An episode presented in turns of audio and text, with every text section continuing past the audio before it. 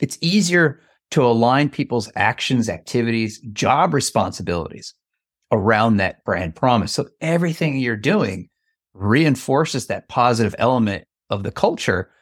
And the output is you naturally get you know, employees with the right tools, resources, et cetera, who are passionate about helping, in my case, helping people grow great plants.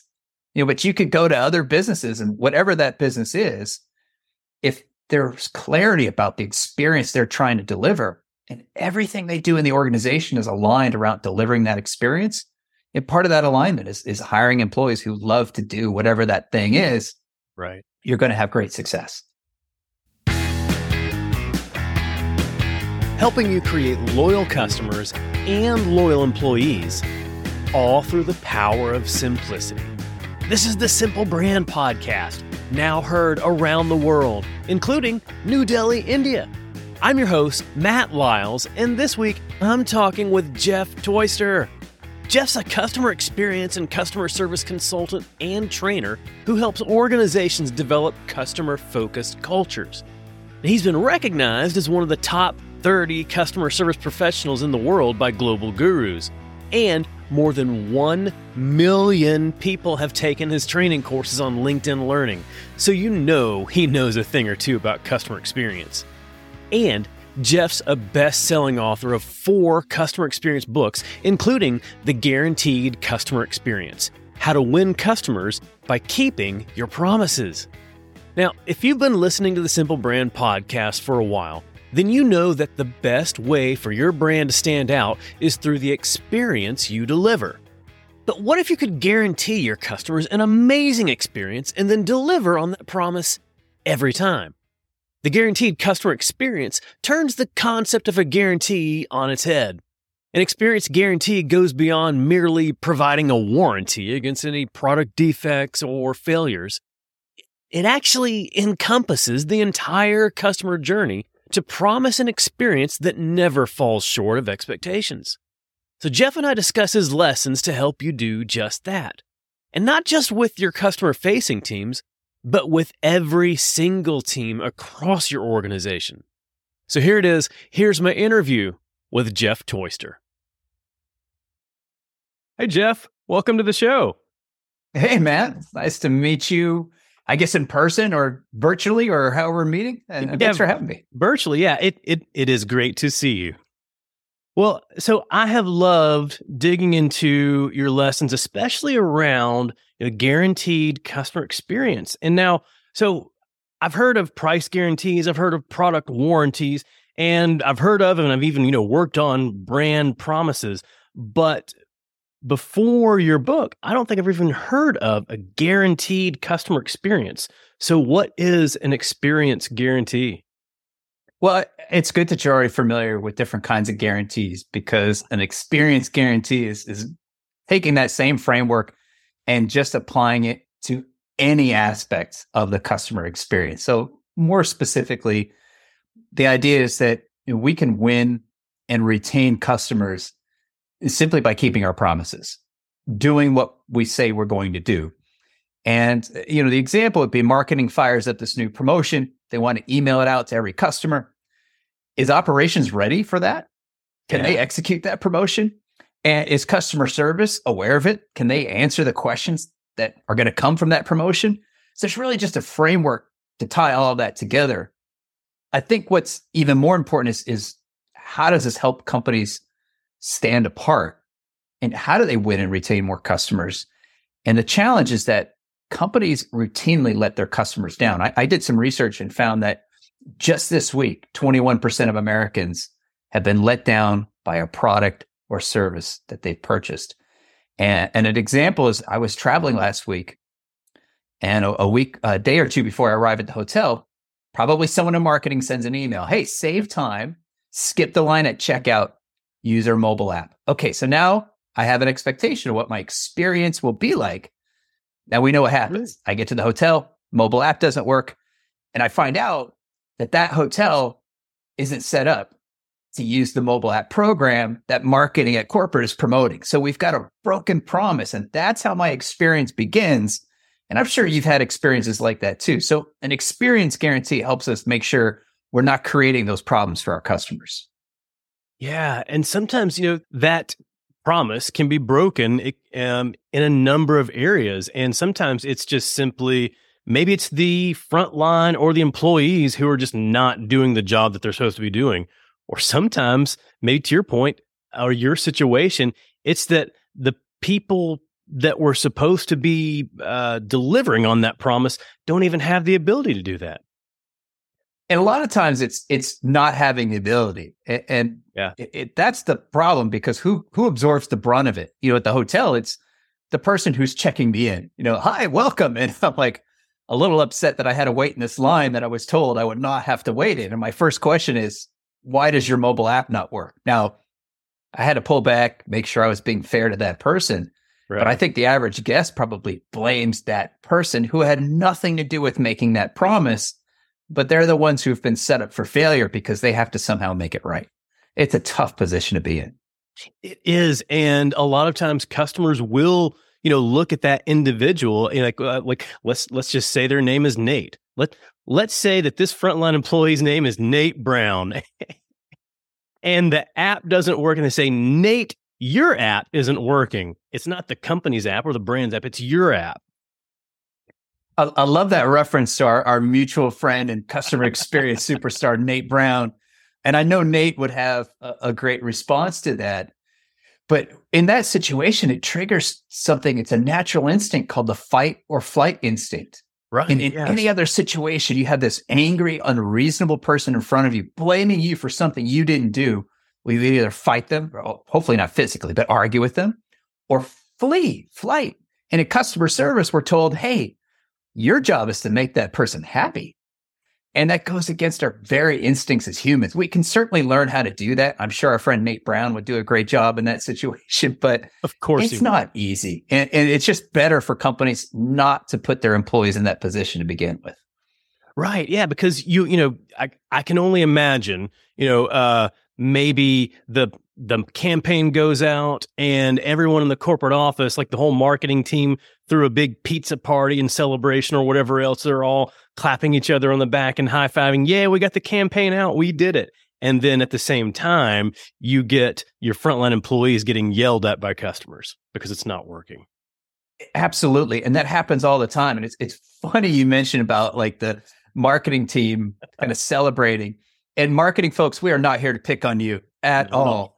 But there are those disconnects. There's a, a popular uh, meal delivery service. I will not name them, but about a year or so ago, somebody got this brilliant idea that we're going to send out a promotion to all of our users in New York City and give them a ten dollars credit for their lunch order today. We just didn't bother to tell any of the restaurants that we're going to be participating. So from a metric standpoint, like orders spiked through the roof. Everybody suddenly had ten dollars to spend on lunch. Yeah. None of the participating restaurants were aware of it. None of them had approved this. And they got hammered with orders that they were unable to fulfill. And guess who got yelled at? It was all these restaurants. Some of them had to shut off online ordering because right. they simply couldn't handle it. Others had to make customers wait for hours. They're getting negative Yelp reviews. Their reputation's taking a hit. And we go back to, well, hey, our response rate to that campaign was through the roof. We must have been doing something good, right? Success. That kind of disconnect is terrible. Yeah. We love you, marketing. It's not always your fault. I promise. Absolutely. Well, and I think that the fault really is is not in one team or another, but maybe it's how it's in how the teams are set up in their own silos without that proper communication and that proper flow going throughout all those teams. No, I think you're absolutely right. It, it's and, and often we look at these different departments. They measure success differently. They have different definitions of success. Right. Uh, they have, in many ways, no incentive to collaborate with each other because they have such different goals. And and one of the ways that you fix that, we get back to, you know, how does a guarantee, an experience guarantee help you? It, it's we have one definition of success. We're keeping our promises. We have one set of metrics that all of our departments are trying to hit to, together. And you often see much more collaboration when everybody is working towards the same thing.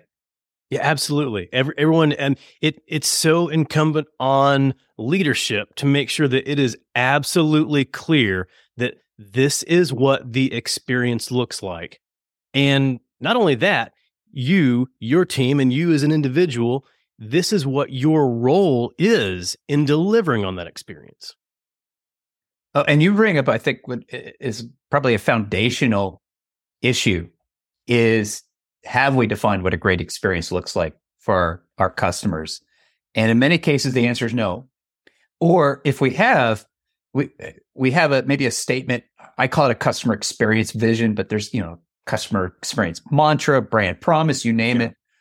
But that, those statements are often so wordy, they're useless, or they don't really talk about customers. They talk about what we're going to do, not what outcomes we're going to achieve Uh, for the customers. And and I think it's magical what happens when you define it. So as an example, one brand I really love is Armstrong Garden Centers. Uh, I'm based in Southern California. It's a chain of nurseries, primarily in Southern California. Their brand promise is gardening without guesswork. And instantly you can see how that resonates. Like for me, who is really good at killing plants, not on purpose, but right. I'm just not a great gardener. Armstrong is telling me clearly, hey, we're going to make you a great gardener. We're going to help you grow that garden of your dreams. But not only that, and this goes back to an experience guarantee, they execute. I, a couple of years ago, I was so tired that I couldn't grow tomatoes in my, my backyard garden. I kept killing them. Oh. And so I walk into Armstrong, probably pretty pitiful, saying, I, I'm a I'm a tomato killer. I have to admit it. And I want to reform. Can you help me grow tomatoes? And I'll never forget a, an a employee named Andrew who knew a lot about tomatoes, helped me pick the right plants, helped me figure out where exactly to put them, how to care for them in my yard. I've got one plant. It's now year three. It's still a heavy producer. Most tomato plants make it a few months. You got to pull them. Yeah. Three years of constantly awesome tomatoes. And so it goes back to that brand promise. Why do I love Armstrong? Gardening without guesswork. Yeah, that's exactly what they delivered. Oh, wow. Con- well, congrats on three years. Um, but as, and as you know, with with what I like to teach, I love to teach simplicity in the customer experience, making it simple for customers. So I love that brand promise right there. I get it. Gardening can be overwhelming. I don't do that much because I, I, I'm going to kill whatever I try to, to grow. So the fact that that's their promise, that makes me think, oh, you know what? They're going to make it simple for me.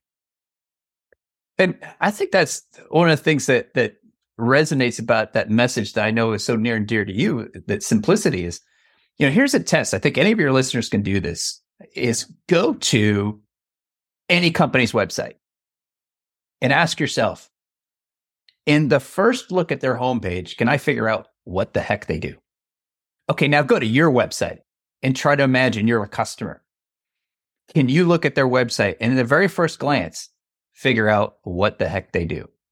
And, and to your point about simplicity, often we, we create so many confusing messages, but we don't speak with clarity to customers like, here's what we can do. Here's the problem we can help you solve. Right.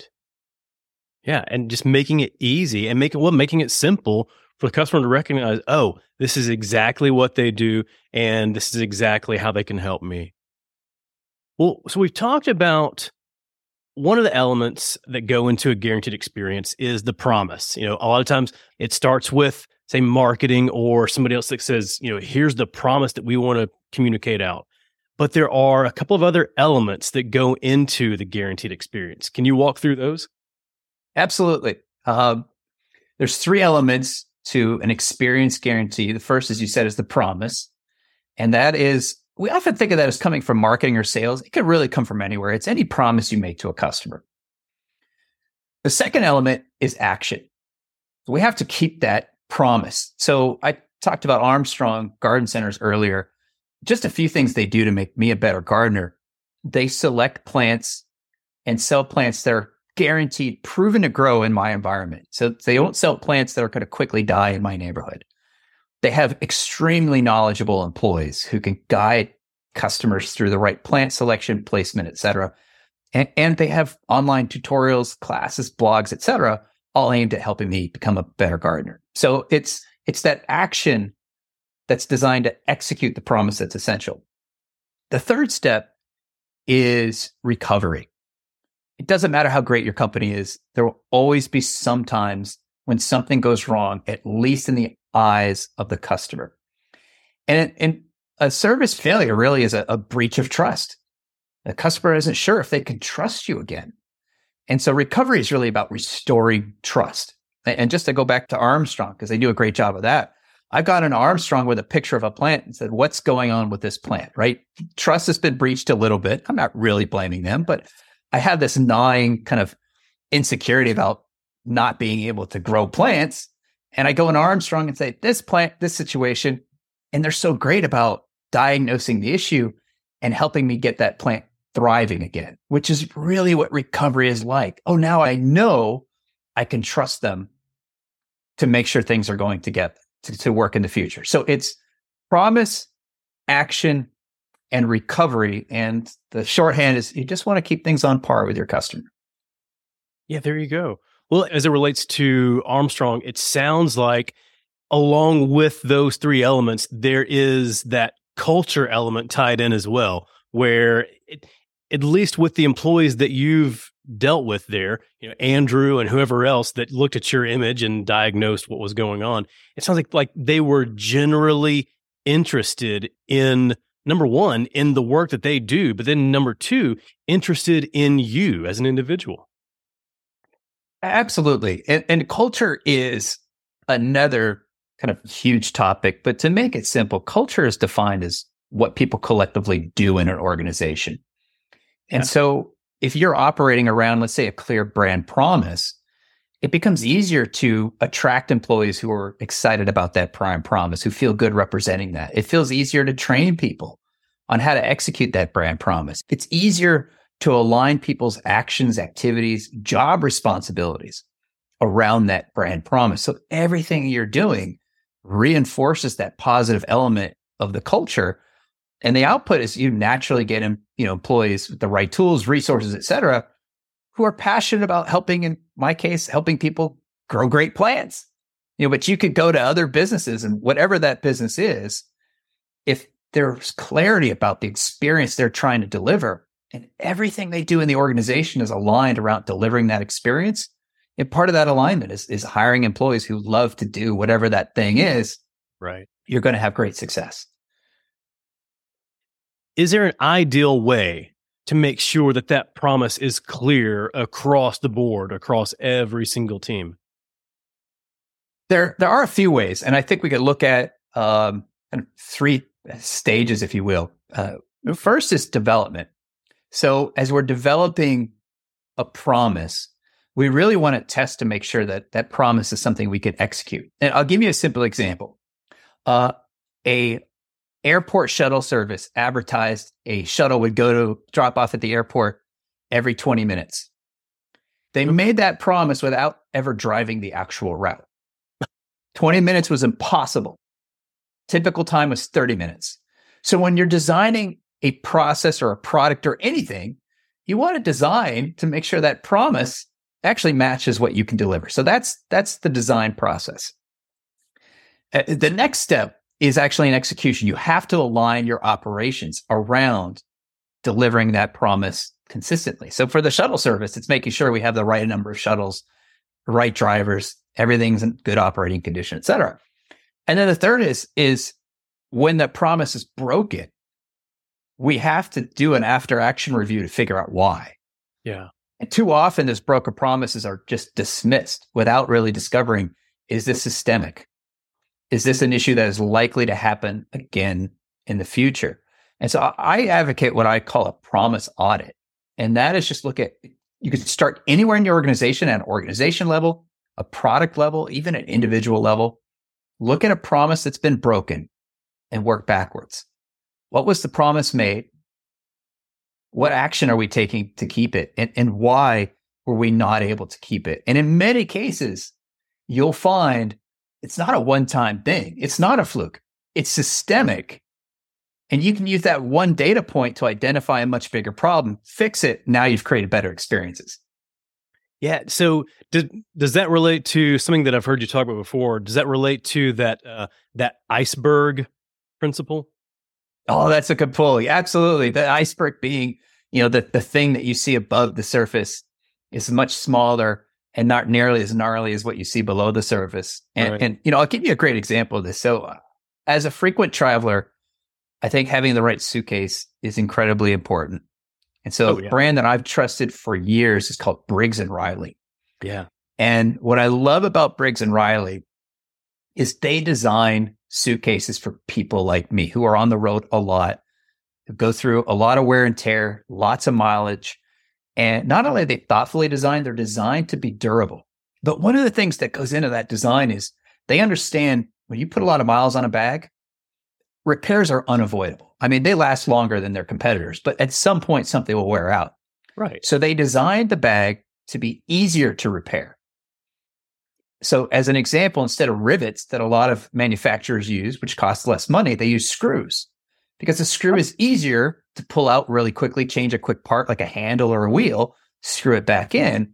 It adds a little bit of cost, but it makes it easier for them to repair. Now, the really cool thing is they just released last year a new line of suitcases for an updated line.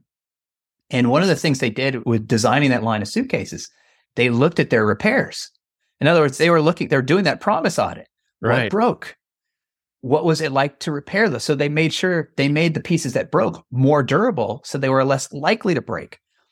And they were also easier to repair. Now, Briggs and Riley went even farther than that. They talked to their customer service team. What questions do you get? What do people complain about? And they even talked to their customers directly. But here was the interesting thing. They, they watched customers in airports and other places, because sometimes we can't articulate the problems we're trying to solve. And as an example, if you put your suitcase in an overhead bin, you probably have never thought about how you pull that suitcase out. But the design team at Briggs and Riley thought a lot about watching passengers getting out of a plane. You pull that right. suitcase out, often the handle is at the far end of the bin. So they put a little handle on the bottom of the suitcase right under the wheels, so that if you're grabbing that suitcase, you could pull it out. And that design came from observing customers. So they take all that data together and they make really awesome suitcases. And that's, you know, that's why I'm a fan. I love that. And a lot of companies will talk about, you know, voice of customer efforts. Well, let's just talk to our customers and hear from them. That's valuable. It's valuable to listen to your customers. I don't think that enough brands do the other step that is as equally valuable, and that's observing them. Because a lot of times what a customer says and what they actually do may not always be the same. There, there are some things that you can observe from a customer that they that are just unconscious, or they may not be able to articulate. No, and that's that's very true. Uh, I don't think most of us think about, like, how do I get off an airplane and the design of my suitcase? Does that make that faster or better? Uh, and we certainly, you're right, we're not going to put that in a survey. Yeah. And I, I think really companies are in many ways over-reliant on surveys today. It's such a narrow slice of data, and it's data that's easily gamed. But just looking at even the reasons your customers contact you, you know, what promises are being broken, or measuring your promises, you know, going back to the airport shuttle. If we promise twenty minutes, how hard is it to measure how often we hit twenty minutes? Yeah. It's not. And and if, if the company had started doing that, they would have figured out, oh, the answer is zero. We never hit twenty yeah. minutes unless we run people over. And that's probably bad. So we need to adjust our promise or adjust our operations. Well, then, so looking at it that way, so sometimes it's it's making sure that your promise is realistic based on your own capabilities. Other times, I think it's about making a promise that's actually relevant to your customers, a promise that they actually want. So how can you make sure that your promise is relevant to them? It's funny you bring that up, because uh, for your listeners um, who don't know this, but Matt, you and I do, before we started our conversation today on air, we were talking about a place that we both love called Buc-ee's. Yes. And for listeners, yeah. if you don't know Buc-ee's, it is a chain of gas station convenience stores. If I told you I have one Buc-ee's t-shirt, I would be lying to you, because I have three. oh, wow. Right? I'm a fan. Now, why would I be repping a gas station convenience store who is not paying me to tell you how awesome they are? Right. Because they've gotten really good at a very relevant promise. And the way they've crafted this is they understand fundamentally what problem does their customer most care about solving. So let's back this down a little bit. Right. Their target customer is a road trip traveler. You're on a road trip, you need you to make a stop. And what do customers need on a road trip? And man, I know you've got a road trip coming up. You're making a stop. Like, what do you need on a road trip? Why do you stop? Well, so, I mean, a couple of things. You, you know, you want to get gas to fill up your car. You want to just rest, stretch your legs for a moment. But yep. the table stakes with all of this, the minimum requirement needs to be a good, clean restroom. That's it. That's it. And apparently no other gas station brand has figured this out. And there's some really sketchy gas station restrooms yeah. out there. I bet you've done it. I know I've done it, where you start slowing down and you kind of sizing it up. Like, should I stop? Can I make Don't it ten it. miles farther? Yeah. So Buc-ee's gets that top of the list, as you said, is yeah. a clean restroom. And so their promise, the way they get you to stop, is we have the world's cleanest gas station restrooms. That's the promise. Now, we we take this ex- guaranteed experience model. That promise is no good if they don't deliver. Oh, turns right. out a lot of gas stations promise clean restrooms. Buc-ee's actually delivers. So they take that action. yeah. The forty-six percent of Yelp reviews about Buc-ee's talk about how great the restrooms are. Yeah. Which is kind of insane. And it's it's all it's from a design standpoint. The typical Buc-ee's restroom has, you know, for in the men's room, like maybe twenty urinals, twenty yeah. stalls. It's it's huge. In the women's room, it's very similar. You have like maybe thirty stalls. There's an employee constantly on patrol, keeping everything well stocked, keeping it clean. There's a it's, restroom attendant. There is. And not the creepy kind who has like perfume and mints, but the person who's actually keeping that promise yeah. right there in front of you, which is also part of the recovery. They're never going to run out of anything. And and so it's it's amazing because they do all the other things really, really well. They have a yeah. better selection of snacks. They have more room than the typical gas station convenience store to stretch your legs. Uh, by the way, Buc-ee's gas prices on average are, are less than their competitors. Yeah. They don't advertise that lower price because price is what you talk about when you have nothing left to talk about. Wow. They get you to come in the door with that clean restroom, and you know you can count on them. And here's the amazing thing about Buc-ee's. On average, an average Buc-ee's location gets four times as many customers as their nearest competitors. And they have better margins. And they do a lot of things really well. Their brand promise is clean, friendly, and in stock. That's really, really simple. But it starts with those clean restrooms. That's how they get people to come in the door and to keep coming back on every single road trip. That's it. And and they're not afraid to talk about that either. You know, like, you, like you'll you'll see all all their billboards on the road, and they have a few different messages, a few different themes, but one of the major message themes is around their restrooms. And it's usually in a humorous manner too. I think it is. Uh, one one of them I saw, I think was, um, and, and I hope I get this right, top two reasons to visit Buc-ee's, no, number one and number two. And they're they're fantastic. They They definitely capture your attention. Yeah. And they speak to that problem, which I which go back to your question, like, yeah, how do you create a relevant promise? You have to understand what problem your customer's truly t- trying to solve. Buc-ee's gets that it's yeah. restrooms. At uh, Armstrong, which I talked about earlier, they get that I want to be a better gardener. Yeah, there's a it's it's funny because I know your mantra is is simple. There's a, a coffee shop that I wrote about in the book called Simple. It's the same name. And they understand they, they can't compete with Starbucks. They can't out Starbucks Starbucks. Right. So what problem are they going to solve other than a convenient cup of coffee? They've created an environment where you can hang out and meet a friend. There's always plenty of space. It's a good vibe. There's very comfortable tables. Or if you'd like to get some work done, almost every table has an outlet next to it. And they've created this kind of chill vibe. And they have really good coffee on top of it. But they realize you, you can't out Starbucks, Starbucks, but I could solve a different problem for a different kind of customer and create a more relevant promise than by saying, it's the place where you hang out. We're going to keep things simple. Yeah. So making the promise about the environment. You know, here's the environment that we can offer you, and that's our promise. And then coffee next. That's it. And their coffee is better than Starbucks. That's subjective, I know. Um, and the interesting thing about Starbucks is that one of the reasons that they've grown to such a size is what problem are they fundamentally solving? Today, Starbucks solves the problem of, I need a convenient cup of coffee. Everything Starbucks is around solving the issue of convenience. And the interesting thing about that, I, I did some off-the-books independent research, hanging out in different Starbucks locations. And that convenience is so important to customers that if the line at a Starbucks gets to be eight people or more, the number of people who walk in the door, see the line, turn right back around and walk out, increases substantially, because there's a perception that when the line gets that long, it's no longer convenient. Now, using the app kind of changes the the dynamics of that a little bit, because if I order on the app, obviously I'm not waiting in line to pay. I can't right. see the line. The line's virtual now.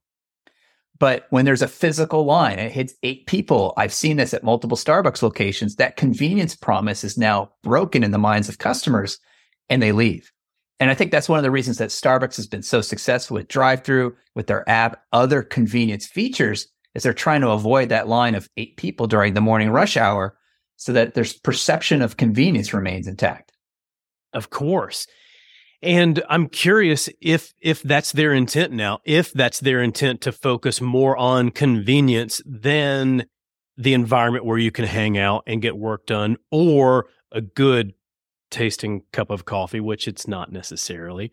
I, I, I was talking with somebody else recently about a Starbucks in their town, and then right across the street is a Dutch Brothers coffee. And he said he'll look at Starbucks, he'll he'll look at Starbucks, and there's not many people in there, but he'll look at, at Dutch Brothers coffee, and that there's a line out the door. So these are the people that don't really care. Like, you know what? It's I'm not here for the convenience. I'm here for the experience. Absolutely. And and you could probably figure out how both of those businesses can exist, coexist, because the problem those customers are trying to solve is probably a little bit different. And and I think that's the, you know, going back to the question you asked earlier, right? You know, we, we create meaningful promises by really understanding our, our customers and being really good at pinpointing a problem they care about solving that we can solve really, really well. You can't be all things to all customers, but if you can find one problem you can consistently solve well, you could probably create a meaningful business around that. Yeah, yeah. And and so whether it's clean restrooms, convenient coffee, simplifying gardening, it's finding out like what's that one thing, that one problem, and being able to double down on that. And then you can start to add on whatever else you want. And to your point, th- that often companies decide not to add on. So we go back to Buc-ee's. Right. Uh, they, you won't find Buc-ee's in a downtown urban environment because that's they don't have road trip travelers there. Right. You also, Buc-ee's is resisted the temptation to become a truck stop. So you won't see semis pulling in to Buc-ee's, which correct. There's a lot of business there, but they just, they demands, uh, a truck stop needs a whole host of different types of services. Yeah. Completely different. And they're, what they're saying is we're just not going to be great at that. So sorry, folks, but trucks aren't allowed at Buc-ee's. So they've made choices based upon what problem they can solve and what problem they're not going to be solving quite as well. Yeah. Yeah. And, and, and it helps define, here's the type of customer, here's who we serve, and here's who we really don't serve. Absolutely. And, and you see that in a lot of other industries where different businesses are really focused on one particular type of customer, and that helps them do so well. Yeah. All right. So we've talked about the promise. We've talked about being able to deliver on that promise through your actions and making sure that that this is a promise that's relevant to your customer.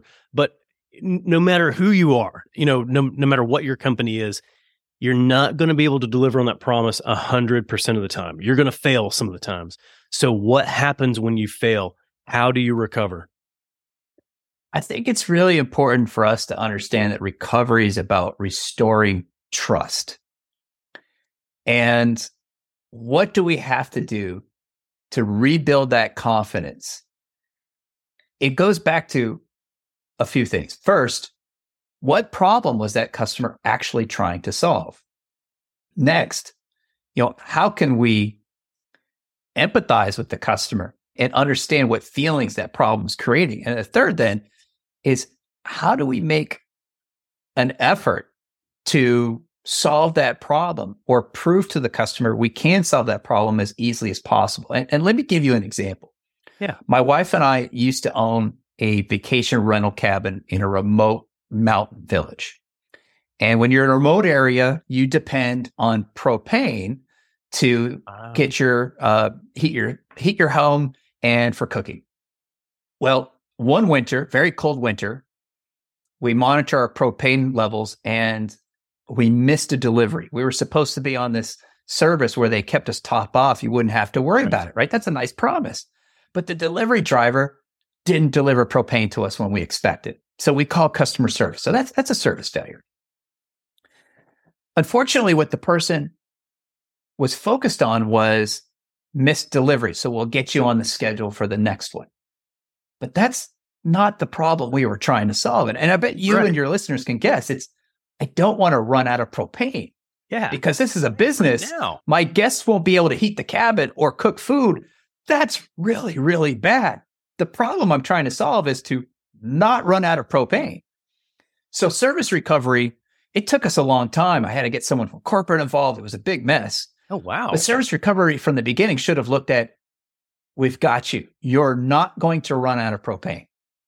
And, and it, it turned out that they had a, a, a formula for estimating how much propane we had left in the tank. But their formula was way off. We had more guests than normal that year. We've been doing really well. And it was a colder winter than normal. So we had used way more, more propane than average. And they were relying on a faulty calculation to, to feel like it's not that urgent. And once they discovered how much propane we actually had, we were actually within about a week of running out.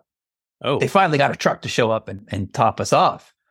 But it started by not truly understanding the problem that we were trying to solve. So when we come to service recovery, you have to understand the problem first and foremost. And your service recovery has to focus on, you can trust us. This is not going to happen again. We've got you. Yeah. And so I think there's a couple of things. You can trust that it's not going to happen again, but you can also trust us that we will take care of you right now.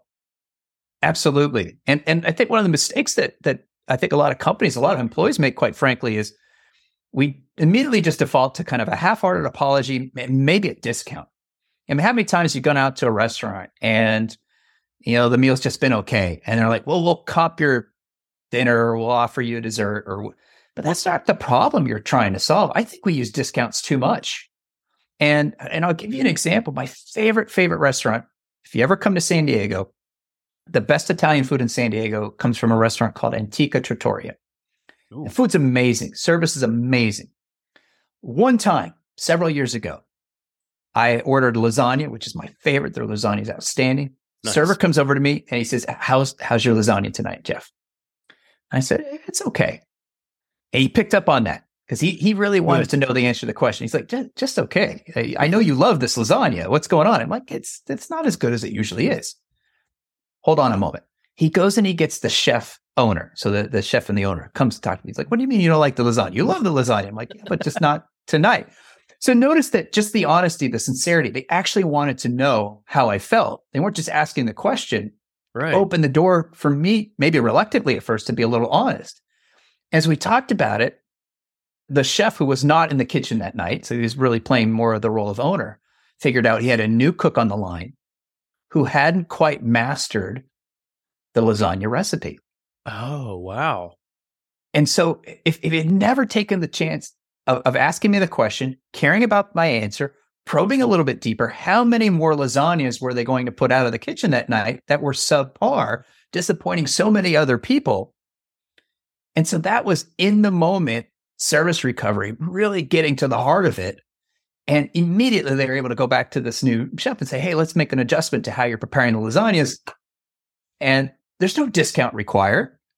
There's there's no free dessert required. It's as a customer, I just want to share this feedback, and now you've made it better. I trust that you're going to get it right the next time. And guess what? Spoiler alert. Of course they did. The lasagna is amazing. Hooray. Yeah.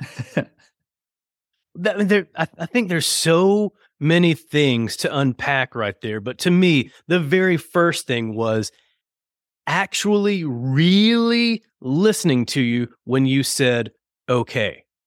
Um, because, because, you know, if, if we ask somebody like, well, what do you think of this? And if they say, it's okay, it's fine, that's a red flag. Like, you need to recognize, okay, stop everything. Why is it only okay? Why is it just a, a, a meh experience here? And really digging into that. I, I think I've had a couple of times where it was either at a restaurant or somewhere else where someone would come by and ask me, well, well, how, how are you doing? Like, how, how's your experience? And I'll say, it's all right. And they say, oh, great. I'm so glad to hear that. And I'm like, what? I, I don't think you even just heard what I said. Or have you had them try to engineer it where they would say, don't you love your meal tonight? Or oh. is your meal fabulous? So they're almost leading you to, right. Uh, yeah, I don't want to hurt your feelings. So sure. Well, it's, it's, it's like these, you know, we, we, we talked earlier about surveys. It's like these surveys that say, we'd love for you to give us an eight or higher. And you're like, okay, well, I, I guess so. But or or if if you're looking at survey results and you see, oh, you know what? There's nothing out of out of a out of a zero to five stars. There's nothing below a three, so we're doing great. You know, I, you brought up sur- surveys, and I'm glad you did, because you know earlier we were talking about the disconnect between different sets of goals. Yeah, and the behavior you're describing, I call it survey begging. When the the employee yes. says, hey, Matt, would you give me a, a nine or a ten on that survey? And and it probably doesn't mean much to you, but I just wanted to let you know, I, I, I don't get paid as much if you give me a bad score on the survey. Right. And I'm trying to put my kids through college and put food on my table. And so it, it only takes a minute of your time. A nine or a ten would just be appreciated. That's survey begging. It's horrible. But why would the employee do that? Well, they do that because they're given an incentive or a disincentive around survey scores, not around creating great experiences, but around survey scores. So an example, you've probably experienced it. Your listeners have experienced it. You go to a car dealership. Survey begging happens all the time at a car dealership. Yep. But why? The reason is those employees, their bonus or their compensation or their commission is tied to getting nines and tens. An eight really is a failure. Too many, you lose money. Too many more, you get fired. Now, why does the dealership do that? Because the car companies tie their performance to survey scores. They allocate, for example, the best new cars to the dealers with the highest survey scores. So there's a built-in incentive to game the system. It's not about feedback at all. It's about score chasing. And it creates this fundamentally disconnected service where the person cares more about getting a nine or ten on the survey than actually providing you with a great experience. And it, frankly, I don't blame them. I wouldn't blame them at that level. Uh, I blame the brand. That's it. Yeah. Yeah. And what happens is, sure, you know, a customer may be guilted into providing, you know, a nine or a ten, but will that customer come back? Maybe not. Maybe not. And and some of these are just ridiculous. I, I saw one where like nine or like outstanding was six on the scale of zero to ten. And nine or ten was truly exceptional. And the survey was for an oil change. And I say, all right, well, what makes this oil change truly exceptional? It's an oil change. Like, shouldn't you be asking, like, do I intend to come back? Or uh, how did you feel about the service today or anything?